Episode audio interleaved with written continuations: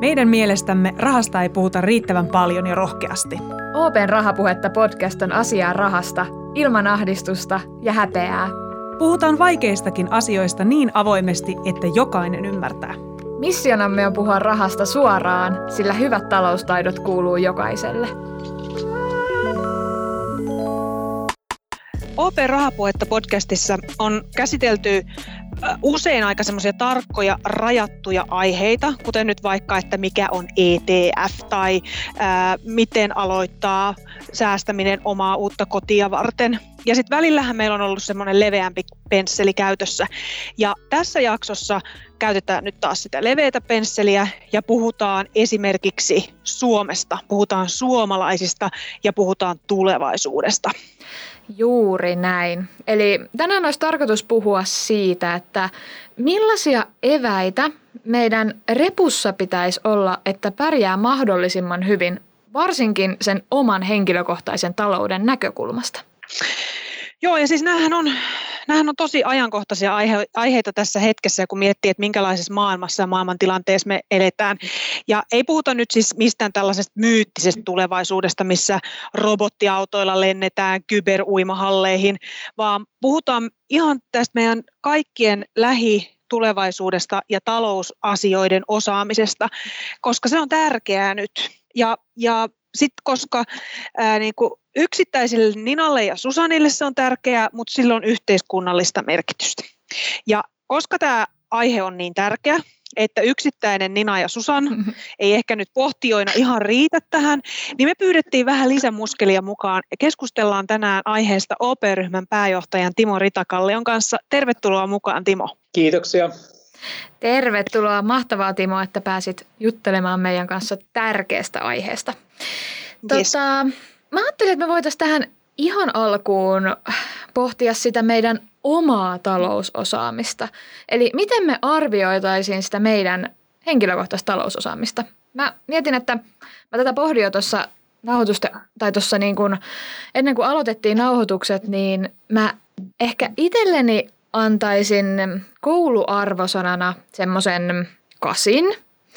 Ja mä mietin, että kasi voisi olla ehkä hyvä, koska mulla ei sille ole hoitamattomia velkoja ihan kauheasti ja mä oon jonkin verran jo säästänyt, mutta mä en ole vielä päässyt niin kuin sijoittamaan ihan kauheasti. Et se on niin kuin, paljon olen siitä haaveillut, mutta en ole vielä niin kuin ryhtynyt sen suuremmin säästämään, säästämään ja sijoittamaan.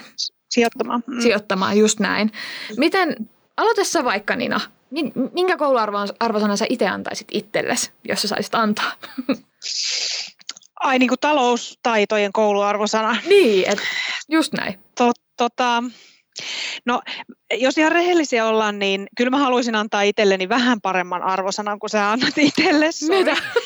Ähm, mullahan on jo velkaa, mutta, mutta niin kuin aikaisemmista jaksoista muistaakseni Kaisu Kristi selitti sitä, että, että asuntolainahan on oikeastaan semmoista hyvää velkaa, kun se on hyvin hoidettu, koska se kerryttää omaa varallisuutta, eli mulla on tällaista velkaa.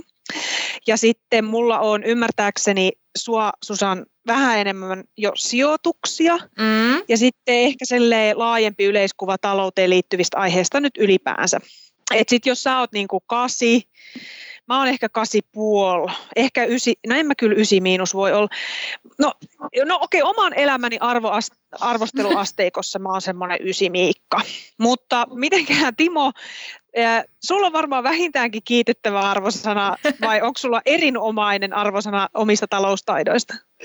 No, täytyy muistaa tietysti, että mä oon koko urani, työurani työskentely finanssisektorilla No niin. aamusta iltaan ja mä oon vastannut välillä Suomen suurimmasta sijoitussalkusta elä, eläkeyhtiö Ilmarisessa. Mä oon itse aloittanut pörssisijoittamisen kymmenvuotiaana. Eikä, okei okay, joo. No niin, me Niin. puhutaan ihan eri sfääreistä, siis Joo. aivan eri. Eri Jotenkin asteikot. Ihan sillä vaatimattomasti mä ajattelin, että jos mä antaisin kympin. No niin.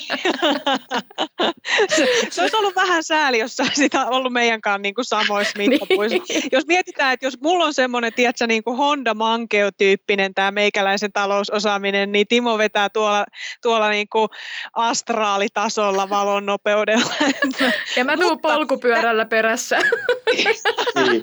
Mutta mut se, se kuitenkin oikeastaan sit tärkeintä on, että, että on kiinnostunut näistä asioista – oli sitten minkä ikäinen, teki mitä tahansa tai oli minkälainen elämäntilanne tahansa, niin se on oikeastaan tärkeää, että kiinnostuu näistä. Ja sitten jos on kiinnostunut, voi hankkia lisätietoa ja kun hankkii lisätietoa, oppii. Ja esimerkiksi sitten taloustaidosta esimerkiksi, joihin sijoittaminenkin kytkeytyy, niin oppii sitä kautta, että tekee sitä. Siinä ehtii sitten vähän pidempään kun tekee sitä, niin näkee nousukausia, laskukausia, mm-hmm. hypeilmiöitä tai oppii ymmärtämään, mitä se korko on oikeasti ja sellaisia asioita. Ja siinä vaiheessa ne kouluarvosanatkin alkaa tämän suhteen nousemaan pikkuhiljaa niin ihan itsestään. Mutta mut siis nyt kun päästetään kouluarvosanoihin, niin o, niin kun kouluarvosanoilla on kauhean helppo tällä jotenkin kuvallistaa ja arvottaa sitä osaamista, niin onko talousosaaminen edes semmoinen, että sitä voidaan mitata jotenkin? Esimerkiksi kouluarvosanoin tai jollain muulla mittareilla? Vai onko siinä jotain semmoisia niin harmaan sävyjä, että voi olla esimerkiksi hyvä näissä asioissa, mutta toisissa sitten osaaminen on vaikka vähän vaikeampaa?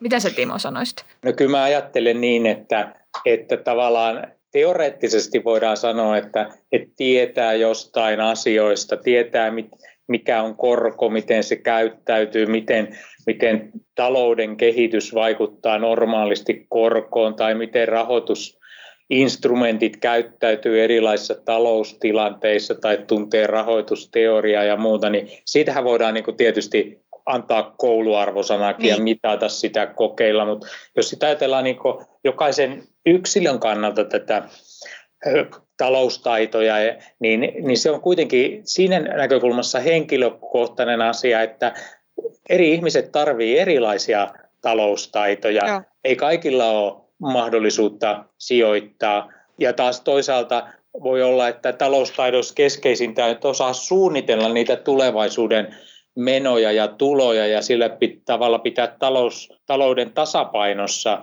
eikä tee tee liian isoja hankintoja tai jotain liian isoja riskejä mm. omissa talousasioissaan, niin sen takia se on hyvin tämmöinen ei-absoluuttinen asia, mm. vaan suhteellinen asia, riippuu, riippuu sen henkilön omasta tilanteesta. Mutta että se, mikä minusta on tärkeää, että kaikki voi oppia lisää talousasioissa. Vaikka mä annoinkin kympin itselle, niin kyllä mä koen, että mäkin opin koko ajan aina jotain uusia asioita, kiinnitän uudenlaisiin juttuihin huomiota niin sijoittamisessa kuin muuten taloudenhoidon arjessa. Toi oli muuten hyvä toi just toi, mitä sanoit, että aina voi oppia lisää ja sitten just se, että, että näähän liittyy hirveästi meidän henkilökohtaiseen elämään. Että se, että mä annoin itselleni tämmöisen ysi Miikan arvosanan, niin se, sehän oli just niin kuin mä sanoin, että se on mun elämästäni. Että mun elämässä nämä ja nämä asiat on hyvässä, hyvällä tolalla ja okei, meikäläisen osakesalkku ei ole se, siellä on se yksinäinen Marimekko kiikku vieläkin, jonka ostin silloin vuosi sitten ja sitten hän sille kävi huonosti ja nyt sillä on käynyt paljon paremmin sen jälkeen. Mutta että et, et, kaikkihan tämä on tosiaan relevanttia siihen omaan elämään.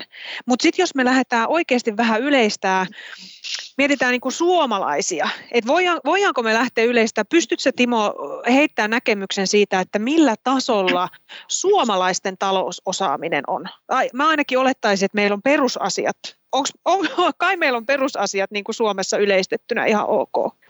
No, varmaan me voidaan sanoa, että, että isossa kuvassa me pärjätään tietyiden mittausten mukaan oikein hyvinkin taloustaidossa. Sitten minun on pakko kyllä kertoa se, että vuosi sitten mä kirjoitin Hesarin vieraskynäpalstalle tähän kirjoitukseen, jossa mä olin huolissani suomalaisten taloustaidosta, niin en mä voi sanoa sen perusteella sitten, että me ollaan nyt tässä vuodessa niin kuin muututtu maailman parhaaksi talousasioiden osaajaksi.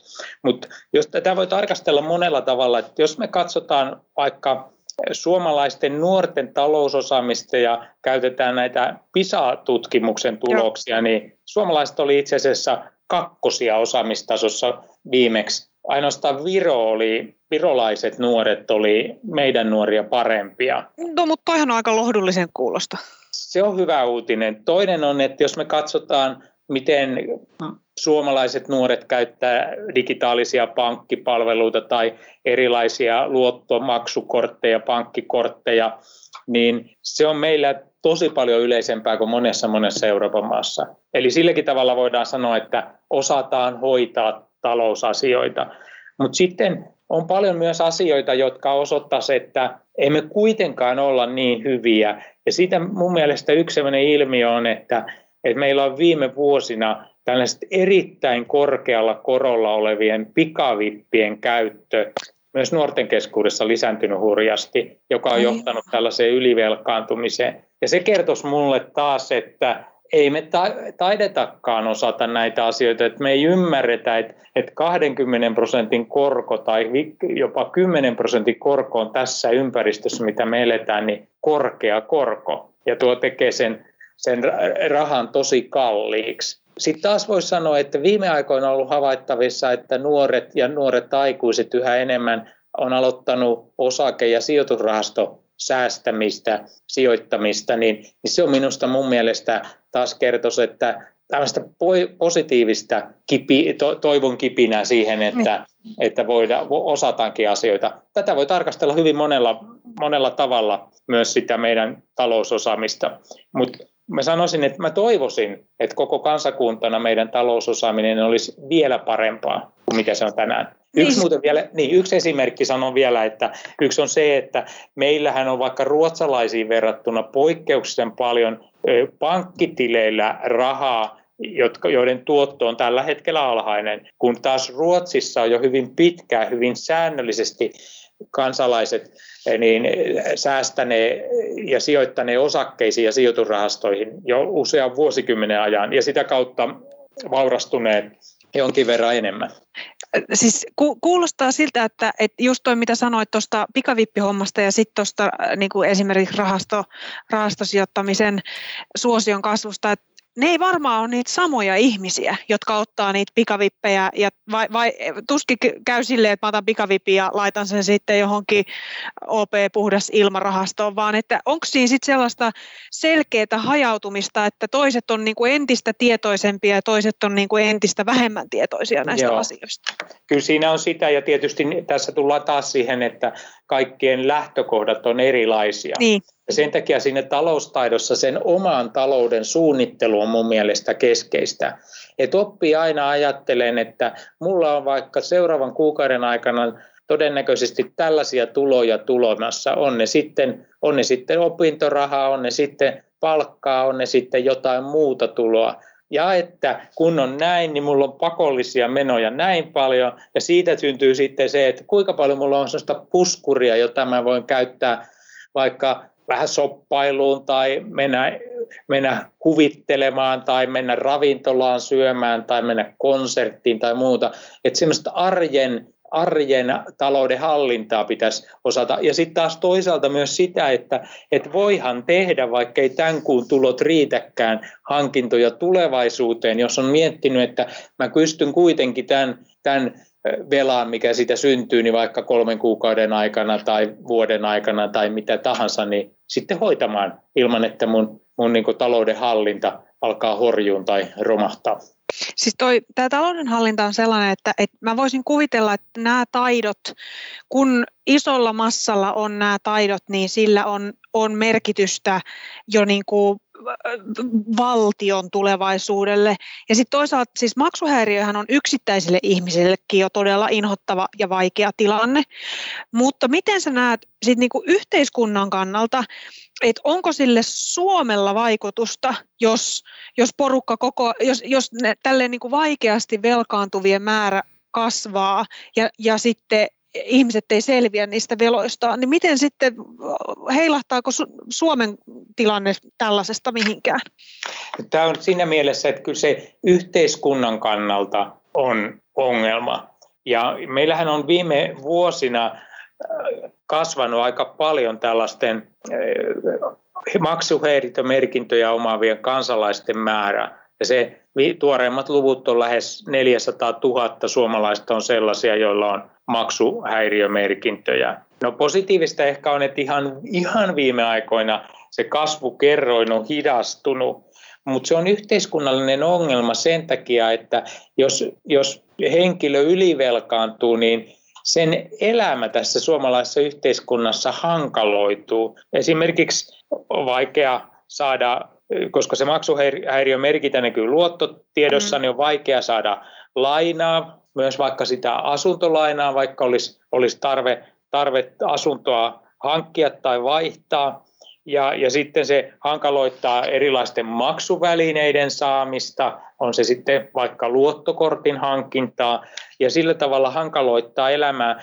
Ja siitä tulee sitten sellainen asia, että, että tämä voi johtaa semmoisen syrjäytymiseen mm. yhteiskunnassa ja, ja tavallaan huono-osaisuuden voimistumiseen. Ja sillä tavalla se on yhteiskunnallinen ongelma. Mutta jos sitten mä katson ihan puhtaasti kansantalouden kasvun tai muun näkökulmasta, niin se on kyllä pienempi ongelma sillä ei raadollisesti vaan katsoa katsoo tota, talouden lukujen kannalta, mutta siitä huolimatta tämä yhteiskunnallinen, tämmöinen sosiaalinen aspekti on niin iso mielestäni, mm. että isossa kuvassa mä sanoisin kuitenkin, että kyllä se on iso ongelma, jos meillä on koko ajan kasvava määrä ihmisiä, joilla on isoja maksuvaikeuksia, ylivelkaantumista ja maksuhäiriömerkintöjä. Mulla, mulla on tämmöinen helppo kysymys tähän seuraavaksi Timo sulle, että miten sitten Suomi yhteiskuntana voisi estää tätä velkaantumista? Onko siihen työkaluja? Niin, voiko sitä estää? Sitä voi estää, sitä voi hidastaa sellaista kehitystä. Ja oikeastaan sitä voisi niin kiteyttää, että keinoja on muutamia eri vaihtoehtoja, niin siinä keinovalikoimassa yksi, yksi keskeisin asia on kuitenkin valistus ja sen talousosaamisen lisääminen. Ja sen takia tavallaan, että vaikka jonkun tutkimuksemmekaan meillä on hyvää talousosaamista, niin me aidosti arjessa nähdään, että sitä ei ole kuitenkaan tasaisesti kaikilla jolloin tavallaan niin finanssiala kuin elinkeinoelämä on jo pitkään vaatinut esimerkiksi Suomeen positiivista luottorekisteriä, joka tarkoittaa sitä, että sieltä rekisteristä aina uuden luoton antaja löytäisi tarkat tiedot, paljonko tällä henkilöllä on ennestään velkaa, jotta pystyttäisiin tavallaan silläkin tavalla ohjaamaan sitä ja, ja estämään ylivelkaantumista voitaisiin arvioida aina sitä maksukykyä aiempaa paremmin sitä luottopäätöstä tehtäessä. Täytyy muistaa, että se luottopäätös ei ole vain niin pankissa tehtävä päätös tai pikafirma, pikavippifirman e, jossain, jossain automaattisessa päätöksentekojärjestelmässä, vaan se päätös voi olla myös, että ostaa, ostaa vaikka pesukonetta ja ostaa sitä luotolla, niin. Mm. luotolla ja osamaksulla, niin, niin siinäkin tilanteessa voidaan arvioida sitä kykyä, että, että tämä on niin yksi tapa, että siis koulutus, valistus. Sitten on tällaisia juttuja, että lainsäädännön avulla voidaan luoda vaikka positiivinen luottorekisteri. Toisaalta on Suomeen tällä hetkelläkin määritelty sitten, sitten ylivelkaantumisen torjumiseksi esimerkiksi korkokatto kulutusluotoille, joka on nyt 10 prosenttia, joka osaltaan suojaa niitä, jotka on riskissä ylivelkaantua.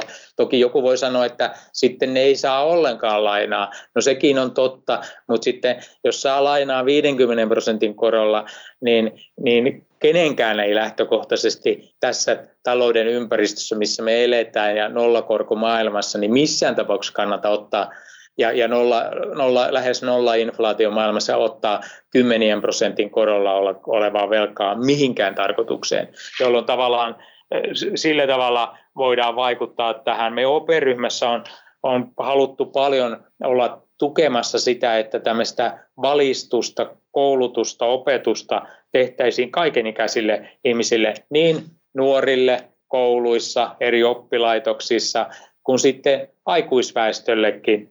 Ja, ja taas ikäihmisillekin opettaa taitoja siitä, että miten nykymaailmassa omaa taloutta voi hoitaa ja hallinnoida. Siihen liittyy myös se, että miten digitaalisiakin pankkipalveluita voi, voi käyttää.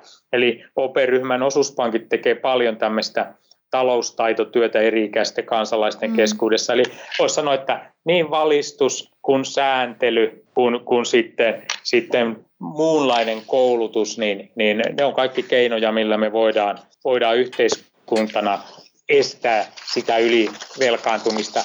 Tavallaan tämmöisellä lainsäädännöllä me viime kädessä suojellaan niitä yksilöitä ja sitä kautta sitten, sitten halutaan omalta osalta estää sitä, että ihmiset syrjäytys syrjäytyisi tässä yhteiskunnassa. Joo. Ja tässä me päästään tähän niin kuin meidän podcastinkin ytimeen, eli niin kuin rahapuheeseen. Eli onko niin, että sit rahasta pitäisi nimenomaan puhua enemmän kuin esimerkiksi meidän, oliko se nyt meidän historian ensimmäinen jakso, missä puhuttiin just tästä tota, ää, niin kuin rahasta ja ihmissuhteista, niin siinähän oli nimenomaan aihe se, että jotenkin se raha aiheuttaa esimerkiksi niin kuin parisuhteissa semmoisia konflikteja ja kun siitä ei puhuta mm. ja aiheuttaa... Ja häpeää, hirveästi aiheuttaa hä- kaikki häpeän tunteita just, raha. Just Varsinkin näin. jos, jos sulla on sellainen tunne, että sä oot jotenkin kämmännyt raha-asioissa, niin sähän et kehtaa puhua siitä ja se on niin kuin vielä pahempi juttu. Eli just se, että ne, niin kuin, ne kärjistyy ne asiat, kun niistä ei puhuta, niin onko se niin kuin nimenomaan se juju tässä, että näistä pitäisi puhua enemmän? Kyllä mä sanoisin, että erilaisissa parisuhteissakin, kun edetään yhteisessä taloudessa, ollaan sitten avioliitossa, avoliitossa tai vielä ehkä muuten vielä löysemminkin yhdessä, mutta kuitenkin jotenkin on yhteisiä menoja siinä yhdessä olossa. Ne voi liittyä asumiseen, ne voi liittyä se arjen pyörittämiseen, niin niistä raha-asioista pitäisi puhua ja sopia ja miettiä niitä yhdessä. Että niin. Et se on, ja suunnitella niitä yhdessä. Si- että, et, tavallaan siinä on monta juttua, että et, et siinä mielessä rahasta on hyvä puhua. Mutta sitten tavallaan jos ajatellaan elämän onnellisuutta, niin raha ei ole mitenkä se tekijä joka, tai ainoa tekijä tai edes, edes mikään tekijä, että tekee ihmisen onnelliseksi. Mutta se, että kun talousasiat on hyvin suunniteltu, niin sit siinä se helpottaa ihmisen elämää myös siinä parisuhteessa ja, mm. Ja siihen voi kytkeytyä se, että varaudutaan myös pahan päivän varalle, koska voi tulla myös negatiivisia yllätyksiä. Voi menettää työpaikan, tulla lomautus, mm. sattuu joku ikävä onnettomuus, joka horjuttaa ta- talouden tasapainoa tai, tai joku vahinko kotona ja ei olekaan mitään vakuutusta tai muuta sille asialle, niin, niin eh, sitä varten se suunnittelu ja asio, raha-asioista puhuminen, niin mun mielestä se pitäisi olla ihan normaalia arkea.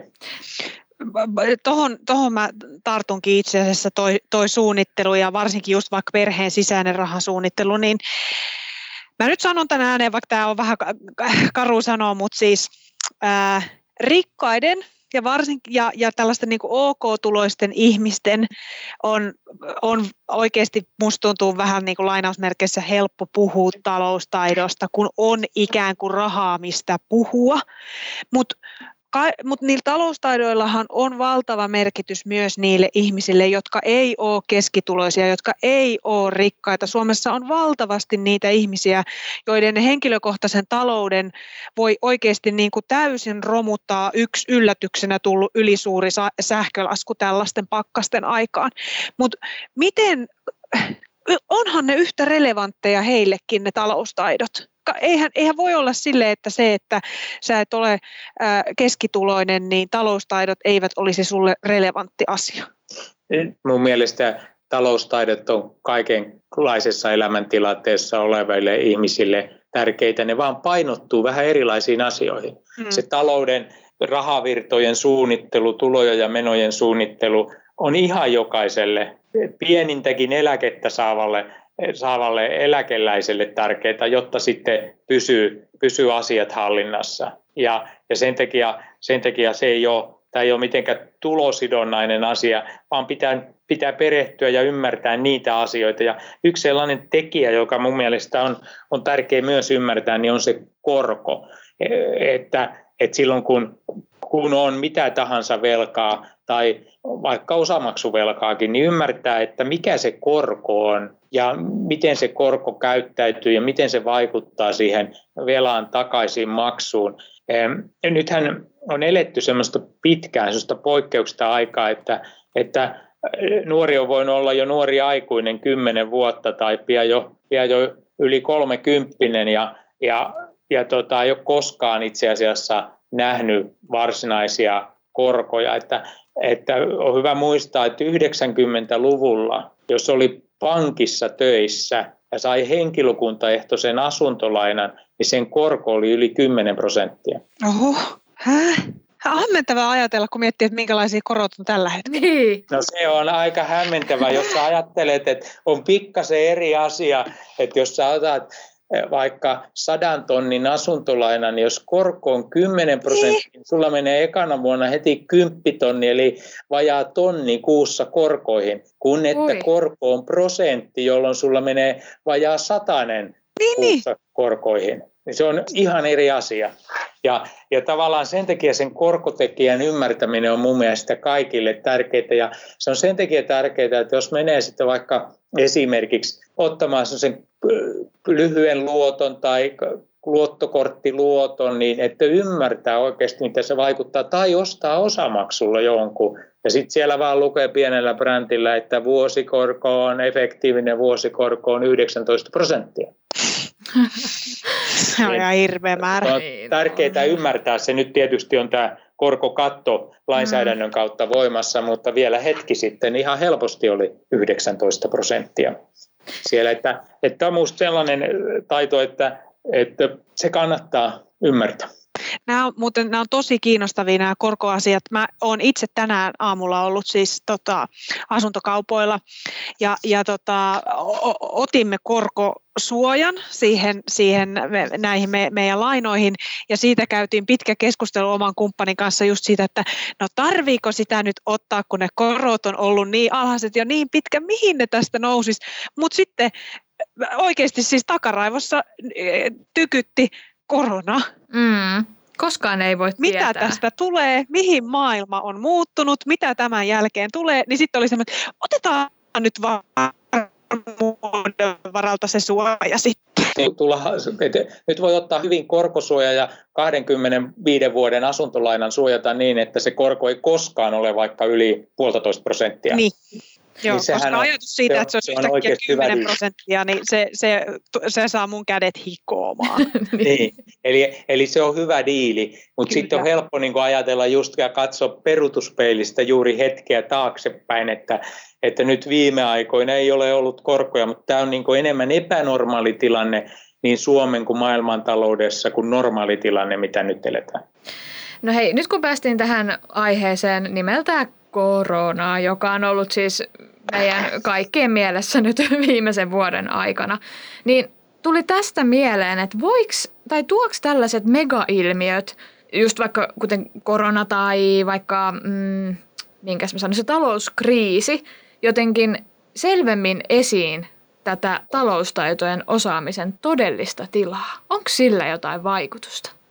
Mun mielestä on monellakin tavalla. Et jos lähtee sieltä puolelta liikkeelle, että mitä tapahtui vajaa vuosi sitten maalis-huhtikuussa. Pörssikurssit romahti. Ja mä oon ihan varma, että sellaiset, joiden, jotka oli kyllä alkanut jo osakkeisiinkin ja sijoitusrahastoihin kuitenkaan niin tarkastellut sitä, että et, et pitäisi ta- olla, olla malttia ja pitkällä aikavälillä miettiä niitä tuottoja, niin saattoi hyvinkin tehdä sen, että lähti myö- myymään ne osakkeensa aivan väärään aikaan. Ja nyt sitten jouluun, mm-hmm. jos jouluun asti oli mukana markkinoilla, niin aika monen sijoituskohteen osalta arvo oli palautunut tai jopa noussut siitä lähtötilanteesta. Mm-hmm. Ja, ja tavallaan, että et sen takia se taloustaitoihin liittyy tämmöinen, että kun on tietoa ja kokemukseen perustuvaa tietoa, niin se helpottaa asiaa.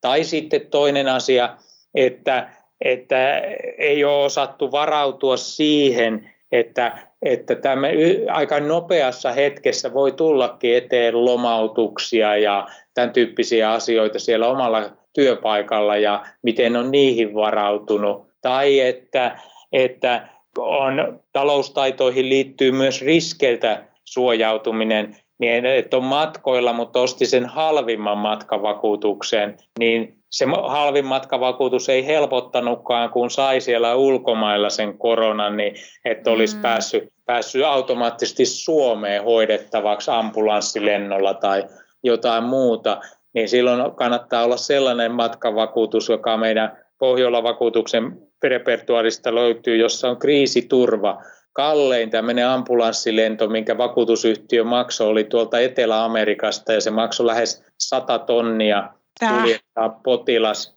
potilas lääkäri ja sairaanhoitajan kanssa yksityiskoneella Suomeen saamaan hyvää hoitoa. Ja voitte arvata, että tällaiset asiakkaat on todella tyytyväisiä ja kiitollisia siitä, että ne oli ottanut semmoisen vähän, vähän laajemman ja kalliimman vakuutuksen. Eli, eli kyllä tämmöinen aika paljastaa sitä, että riskeihin pitää varautua myös ja suojautua niitä, ja se on osa sitä talousosaamista, että mitä, mitä tulee. Ja niitä riskejä voi olla just se myös, että ne omat tulovirrat loppuu vaikka lomautuksen johdosta. Tuo oli tosi, tosi hyvä nosto mun mielestä, koska ainahan sitä ajatellut jotenkin, että no eihän sitä nyt, nyt tapahdu tämmöistä, että eihän nyt mitään tuommoista voi tapahtua. Ja nyt kun tapahtuukin, niin jotenkin varmaan osataan sitten varautua paremminkin semmoisiin yllättäviin, niin, yllättäviin tapauksiin ja tilanteisiin. No se, se on itse asiassa näkynyt kahdella tavalla.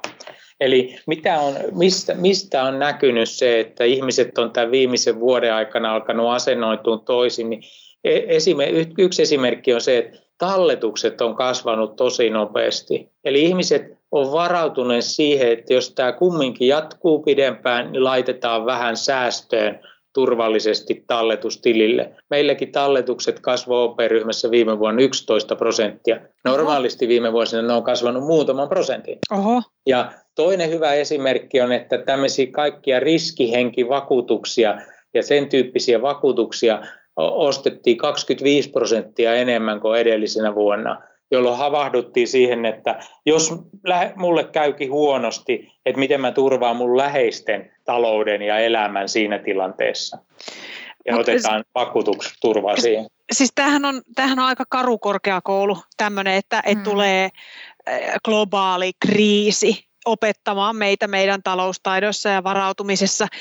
Mm, mistä mistä sun mielestä, Timo, näitä taitoja pitäisi oppia? Et tuskin se kriisi on se paras mahdollinen opettaja. Et olisiko se niinku koulun tehtävä vai onko se meidän jokaisen omalla vastuulla oppia ja itselleen opettaa näitä talousasioita? mistä sitä tietoa pitäisi niinku hankkia? No kyllä mä lähtisin siitä, että, että, että ihan arjen askel askeleelta arjen taloustaitoja, niin, niin se opettaminen voidaan alkaa jo ennen kouluikaa päiväkodissa, että opitaan ymmärtämään, mitä se raha on ja mitä on säästäminen ja mitä on sijoittaminen. Pikkuhiljaa ei ne nyt päiväkodissa ala osakkeisiin ja sijoitusrahastoihin sijoittaa, mutta oivaltaa näitä juttuja. Sitten koulu ja kaikki oppilaitokset on tosi tärkeitä.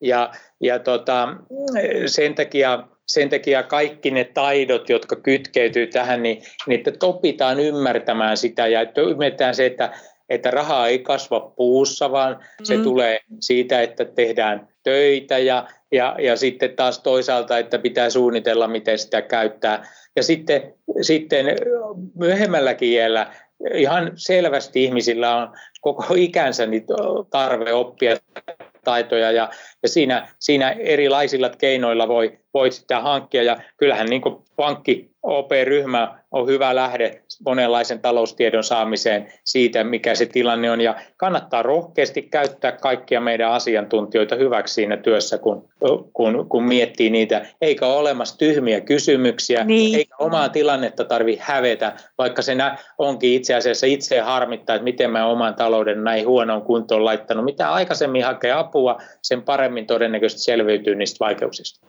Hei, iso kiitos Timo Ritakallio, että pääsit mukaan Rahapuhetta podcastiin ja puhumaan näistä tärkeistä asioista. Ja eiköhän jatketa tällä talouden oppimisen hyvällä polulla koko porukka. Kiitoksia. Kiitos Timo.